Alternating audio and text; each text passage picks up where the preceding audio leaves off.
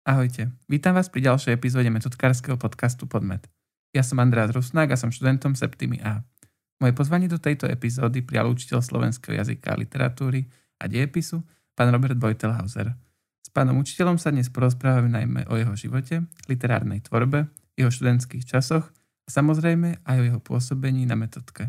Dobrý deň, pán učiteľ, som veľmi rád, že ste prijali moje pozvanie a našli ste si na nás čas. Dobrý večer, ďakujem za toto pozvanie. Ako sa máte? Tešíte sa na Vianoce? Mám sa dobre na Vianoce. Nerozmýšľam nad tým. Pýtal som sa to najmä preto, lebo to epizódu vysielame 18. decembra, čiže už sme vo veľmi predvianočnom období. Stále sme však aj v období pandemickom už dlhšiu dobu. Ako vnímate túto situáciu a v čom sa vás najviac dotkla, ako zmenila vaše plány? A naučila vás možno niečo? Neviem, či ma niečo naučila táto epidémia. Skôr ma to tak znervozňuje. Mám takú obavu, nie že by ma to nejako pohltilo, pretože myslím si, že sa dostatočne bránim, ale mm, myslím si, že na iných ľudí bude mať oveľa väčší dosah ako na mňa. Proste v tomto prípade ma skutočne netrápi, netrápia moje osobné nejaké ambície, ani moje pomery, ale skôr rozmýšľam nad tými ľuďmi, ktorých to zasiahlo bytostne, existenčne. Uh-huh. Myslíte si, že táto situácia zmení aj nejaký spôsob výuky na školách?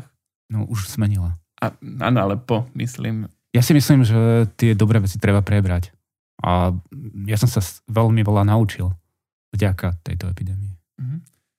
Teda učiteľ slovenčiny a dejepisu. Čo učíte radšej? Alebo sa to nedá Slovenčinu. povedať? Slovenčinu dá sa to povedať. Slovenčinu radšej učím literatúru, No a... Máte nejaké obľúbené obdobie v literatúre? Čím vlastne je to bližšie k súčasnosti, tým to mám radšej. Takže 20. storočie mám najradšej. Mhm. Máte pod palcom aj našu školskú knižnicu. Čo radi čítate vo voľnom čase? Máte nejakých svojich obľúbených autorov? Viete čo? Čítam menej, ako by som chcel. Pretože nemám čas a najmä ma trápia oči. Takže mám dosť unavené oči, takže nečítam toľko, koľko by som chcel. Uh-huh. A čo, sa, čo si myslíte o povinnej literatúre pre študentov? Keby ste mohli vy vyberať, pridali by ste tam niečo, alebo by ste naopak možno niečo aj škrtli? To je strašne komplikovaná téma, vôbec už ten termín povinná literatúra. Ja mám aj s tým problém, že vyžadovať to od žiakov, pretože uvedomujem si, že tým, že žiaci niečo majú už naordinované, že je to povinné, že je to nutné, tak vlastne majú k tomu prírodzený odpor, pretože ja som nebol tiež iný. Takže ja si skôr myslím, že podstatné je to, aby sme to my učiteľia rozprávali tak, keď rozprávame o tých autoroch, ktorí si myslíme, že by mali poznať, aby sme tých žiakov zapálili, že oni si to potom prečítajú. Mm-hmm. Požičiavajú si knižky aj nejakí vaši kolegovia v učiteľskom zbore a po akej literatúre siahajú? O, tak ste ma zaskočili toto otázkou. Väčšinou vlastne s, napríklad s kolegyňou Bajzovou si požičiavame knihy alebo si odporúčame. Uh-huh. Um, aká bola kniha vášho detstva alebo knihy? Um, určite Astrid Lindgren, Lindgrenová, autorka Pipi dlhej pančuchy, ale nie Pipi dlhá pančucha, ale tak, že Viking Vike. To som aj synovi čítal veľ, veľmi rád. A potom oh, pardon, nie Viking Weekend, Šibal Emil, mm-hmm. opravujem. A potom uh, taký, že o Rumcajzovi. A to je už také, také fakt rádne detstvo. A myslíte si, že dnes deti čítajú menej? Alebo aj celkovo ľudia? Viete čo, to si všeobecne ľudia myslia a celý čas to hovorí, že sa nečíta. Ale pozrite sa, koľko je kníh kúpectiev, ktoré dobre fungujú. Takže ja si myslím, že že ľudia čítajú a čítajú aj decka. Pani Bajzová nám v jednom z predchádzajúcich dielov rozprávala aj o tom, že Slovenčina sa stáva pre študentov čoraz väčším strašiakom. Vnímate to tak aj vy? No to by ste sa mali spýtať žiakov. V podstate ja sa snažím robiť to tak, aby to nebolo strašiak, aj keď neviem, či sa mi to darí, ale na druhej strane je tam ten match maturity. Takže žiaci majú to pred sebou, vedia, že z toho budú maturovať. Je to do istej miery aj výhoda, pretože mm, to nám troška uľahčuje prácu. Čo sa týka vášho voľného času, čo radi robíte? Ako vyzerá možno váš ideálny deň? Môj ideálny deň, to som zažíval na jar. V podstate cez koronu. Vtedy som sa, sa úplne cítil ako profesionálny cyklista, pretože ráno som vstal, išiel som s obsom, naranejkoval som sa, sadol som na bicykel, celé do obeda som bicykloval Vrátil som sa presne na obed, osprchoval som sa, najedol som sa, spal som. Potom som sa zobudil kávička a takto som pekne prežil deň a to som sa cítil fakt jak Peter Sagan. Pár dní takýchto som mal. Okrem bicyklovania som zistil, že holdujete aj ski alpinizmu. Ako ste sa k tomuto dostali? Hm, cez kamarátov. Je to v podstate, ani nie som taký, že vášnivý ski alpinista a v podstate, ja by som to nazval skôr taký turista na lyžiach. Mm-hmm. Že proste sa mi zdá také otupné a bezduché voziť sa na lanovke, tak vlastne sa, sa dohodneme s kamarátmi, sadneme do auta, odvezieme sa 160 km do Rakúska alebo tu do Malej Fatry, 4 hodiny niekam šla, šliapeme, prezlečieme sa, dáme si niečo, napijeme sa hore na nejakej chate, alebo len tak si dáme čaj a zlížujeme to dole a pekný deň za nami. Mhm.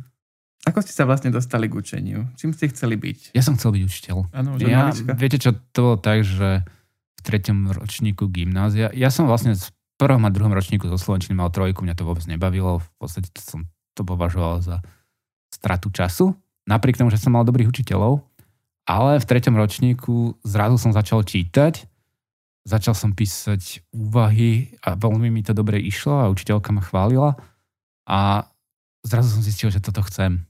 Mhm. Takže. A k čomu vás viedli rodičia? Rodičia ma často, teda rodičia to nechali na mne. A niekedy mám také zúfale stavy, tak že som sa ich pýtal, najmä keď opravujem slohové práce, že ako by mohli dovodiť študovať Slovenčinu. Spomeniete si aj na nejakú vašu prvú brigádu? No, ja som už od základnej školy chodil zbierať zemiaky, takže ja som celý čas brigadoval. Uh-huh. Um, aké predmety ste v škole naozaj mal, mali rád, alebo opačne? Tak lepšie bude, keď nemal som rád. Nemal som rád žiaľ prírodovedné predmety. To ma mrzí. Že som tomu neporozumel a že ma nikto preto nezískal a že som mal z takej matematiky veľký stres. No, mal som prírodzene rád humanitné predmety a telesnú. Ehm, čo sa týka tu tých jazykov, v akých krajinách sa dohovoríte? Alebo koľkým jazykom? No, rád by som sa dohovoril vo viacerých, čiastočne sa vo, Francúz, vo Francúzsku, a, ale čiastočne. A stále sa tak cez Duolingo učím anglicky. uh, aké a rusky. Áno, rusky, rusky. uh, aké krajiny ste navštívili? Kde sa najviac páčilo? Najviac sa mi páčilo na Sardínii, kde som bol bicyklovať. Mm-hmm. Takže chodívate na takéto cyklistické tripy, Viete, to bolo skôr výnimka. To bola výnimka a bolo to úplne super. Že proste pekne sa, sa pek... ešte k tomu vrátite. No dúfajme. Čo sa týka obľúbeného miesta na Slovensku, máte nejaké? Mám veľmi rád Malú Fatru. A vlastne aj to kvôli tomu skilpu, lebo je to tak aj ľahko sa tam rýchlo dostanem a je to také tak malebné. Na začiatku sme sa dotkli kníh. Čo sa týka filmov, máte nejaké obľúbené alebo nejaký žáner? Mám rád obľúbené filmy a to sú väčšinou také už staré filmy, ku ktorým som sa dostal tak nejako mm, až až postupom času a ja mám celkom rád taký film, že Greg Zorba, potom Casablanca, alebo Pravať nad kukučím hniezdom. Je ich určite veľa takže skôr také staršie. Mm-hmm. Mm, napríklad teraz je Netflix a tieto streamovacie mm. spoločnosti, nie, to vôbec. Žiaľ, nie, nie. Um, boli ste veľmi aktívni aj pri štrajkov učiteľov. Poukazujete na to, že postavenie učiteľa spoločnosti sa oproti minulosti výrazne zmenilo. V čom najviac a ako sa dá možno tento úpadok, tento spoločenský úpadok zmeniť? Viete čo, to s tým štrajkom učiteľov, ja už v podstate ani som to tak necítil že to ja potrebujem ten štrajk ako skôr za ostatných kolegov, pretože ja už som sa naučil nejako existovať, ale ja keď si spomínam, že keď som začínal, tak to bol bezútešný život, že v podstate väčšinou som sme doma peniaze nemali a že som musel robiť čo iné, aby som sme vôbec vyžili. A to som si uvedomoval, že keď pred týmto sú postavení kolegovia, tak je to neriešiteľná situácia. A ja som mal jednu výhodu, že nemusel som zháňať bývanie. Keby som, keby som vlastne nemal byt, tak by som určite robil niečo iné. Uh-huh. A dá sa to teda nejako zmeniť ešte tento? Viete čo, je to, je to taká systémová chyba, pretože to školstvo nielen, že nie je ohodnotené finančne, ale nie je ani tak nejako morálne a vlastne je to taký začarovaný kruh, že už ani tí učitelia, ktorí prichádzajú, že oni ani tak to berú ako z nejakej núdze. A to je pre mňa také desivé, pretože nemajú tú prácu ako keby radi a majú to len kvôli tomu, aby mali nejaký trvalý príjem. Ale samozrejme, že sa to nedá generalizovať, ale je práve tento problém, že chcelo by to na takú zanietenú nastupujúcu generáciu a tu musíte nejako zaplatiť. Uh-huh. Popri škole vy stíhate aj písať knihy a ste teda autorom mnohých kníh, ktoré približujú históriu deťom a mládeži iným spôsobom, ako sa to deje v škole. Knižky ako z Bohom Monarchia, Vita Republika, Turci, Habsburgovci a iné pohromy či barbarskí Slovania sú veľmi úspešné. Musím aj za seba povedať, že sa veľmi dobre čítajú. Ako ste sa dostali k takémuto písaniu kníh? No, to je taká celkom zaujímavá história, pretože mal som žiačku, ktorá robila vo vydavateľstve, z okolností to vydavateľstvo Slovart. A ona za mnou prišla, či nechcem redigovať knižky. A ja som povedal, že najprv, že nechcem. A ona ma tak presvedčila, že aby som, to, aby som išiel redigovať, tak som si nejaké zobral. A začal som prekladať, nie prekladať, ale kontrolovať preklady Terry Derryho to asi poznáte, hrôzostrašná história. Takže keby ste si aj pozerali tie hrôzostrašné histórie, tak pri väčšine z nich som podpísaný ako zodpovedný redaktor. No a jedného dňa som povedal, no však toto skúsim aj ja napísať. Napísal som 6 strán a to vydavateľstvo povedalo, že áno, že to chceme. Takže sa tým bavím. To vlastne séria kníh pod nejakým názvom, že naše hrôzy plné dejiny vychádza to už od roku 2012 Prečo si myslíte, že je potrebné zvyšovať záujem detí o históriu a bolo toto vašou hlavnou snahou? No, viete čo? My učiteľia sme v takej zvláštnej pozícii diepisu, že väčšinou stále nestíhame a jednoducho žiakov zasypeme len množstvom informácií, ktoré musia nejako vedieť a my si myslíme, že by bez toho neprežili. Samozrejme, že by prežili. A vlastne písanie týchto kníh mi dalo takú šancu, že spraviť výklad po svojom. Spraviť tak, ako to ja chcem. No, som aj nad tým uvažoval, že často sa ma žiaci pýta, teda keď chodím na nejakú besedu, besedy, sa ma pýtajú, že či aj tak učím a to nestíham, pretože sa to nedá. Takže je to také tak predvedenie, že takto by som to chcel asi učiť. Mm. Bolo vám ľahšie písať e, tie novšie dejiny, alebo čím viac do histórie, tak tým viac ľahšie to bolo? Toto je absolútne veľmi dobrá otázka, pretože no, najlepšie som vedel e, tých barbarských Slovanov, keď som písal, pretože to som mal úplne v hlave. A celý čas som sa tešil, že keď budem písať o 20. storočí, že to najlepšie viem, že to je najzaujímavejšie, že to bude úplne super. A teraz práve je už vo vydavateľstve na korektúre medzivojnové obdobie, ešte nemám názov. A ja som sa na tom vytrápil strašným spôsobom, pretože zrazu tam bolo veľmi veľa e, faktov, udalostí a ja som zrazu si nevedel, že kto, ak, ak, ktoré si vybrať, ako ich povedať, takže je to dosť náročné a teraz vlastne už keby som mal čas, tak to celé dokončím, že to už bude, lebo toto je história po roku 1945, to je už napísané a teraz vlastne je história do roku 93. Zaujímajú sa Slováci o históriu v porovnaní s inými krajinami viac alebo menej? No ja si myslím, že keď to porovnám s Čechmi, tak menej. Mm-hmm. Určite menej, lebo keď si zoberiete aj sledujete ČT2, tak vidíte, že koľko koľko majú dokumentov týkajúce sa histórii, histórie a takisto aj vzťah k historickým pamiatkám, hradom, k mestám. To my máme tak nejako, ne, nepestujeme to. Mhm. Je to možno aj tým, že majú aj viac hodín dejepisu napríklad? Ja si nemyslím, že je to celkom v dejepise. Je to v takej nálade tej spoločnosti. Že Česi majú České kráľovstvo, sú na to hrdí. To isté Maďari majú svoje tradície, takže sú pre nich dôležité a my tak trošku pokrivkávame. Nevieme, ako keby nevedeli sme, nevieme, čoho sa uchopiť v tej histórii. Mhm. Teraz prejdem opäť k vám. Um, učili ste pred nástupom na školu aj niekde inde? A ako dlho ste na tejto škole? Nie, ja som hneď po skončení vysokej školy nastúpil sem a tu pravdepodobne aj skončím. O, takže som tu na škole od 96. roku, vyratajte si to. Ale ja mám jednu zaujímavosť, že ako jeden, no ja neviem, či ešte niekto bol taký, že ste sa dali od učenia chvíľku pauzu a potom ste sa k tomu aj naspäť vrátili. To bola, to bola ročná pauza a bolo to spôsobené viacerými faktormi. Jeden faktor bol ekonomický, že skutočne po narodení syna som musel hľadať niečo, či by som tú rodinu uživil. A druhý faktor bol, že po skončení školy som prišiel s veľkými očakávaniami a tie očakávania boli, od, že, som veľa čakal od žiakov a, a ja som musel pochopiť, že tí žiaci mi to nemôžu dať, čo od nich očakávam, takže na to slúžila tá pauza. Chýbalo vám to učenie, že ste sa k tomu vrátili?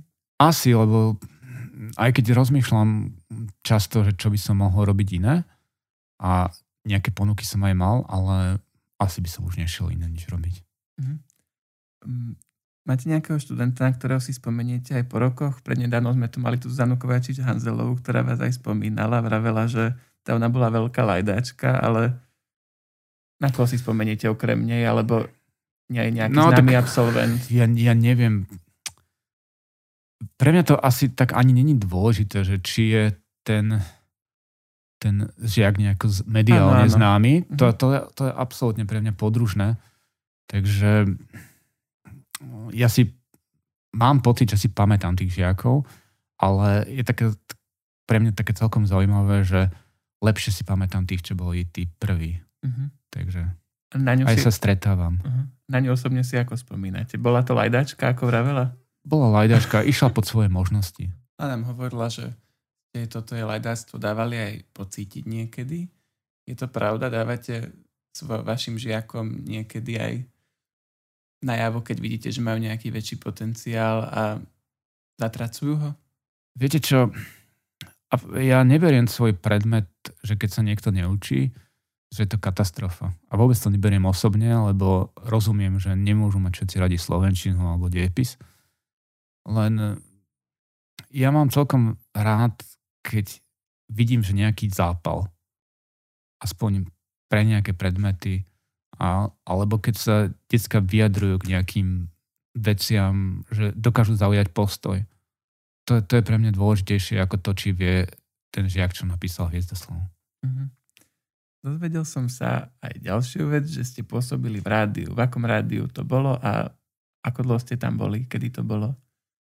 No to bolo, keď som bol preč. To bolo presne vtedy. To bolo mhm. vlastne v tom období a bolo to asi dva roky alebo tri roky na rádiu Devin každý piatok a potom každý druhý piatok.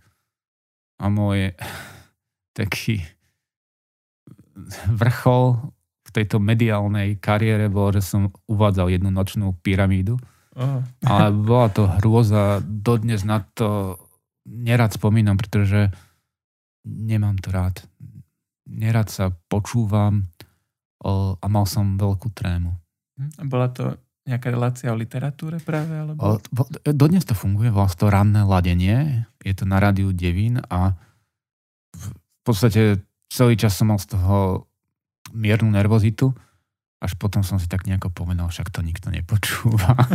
Takže, a ja si myslím, že to je všeobecne taký môj problém, že a možno aj všetkých trémistov, že strašne veľký význam si pripisujeme a pritom to nie je také dôležité. Mm. Ale nie je to nič, čo by som chcel robiť tom rozhlase.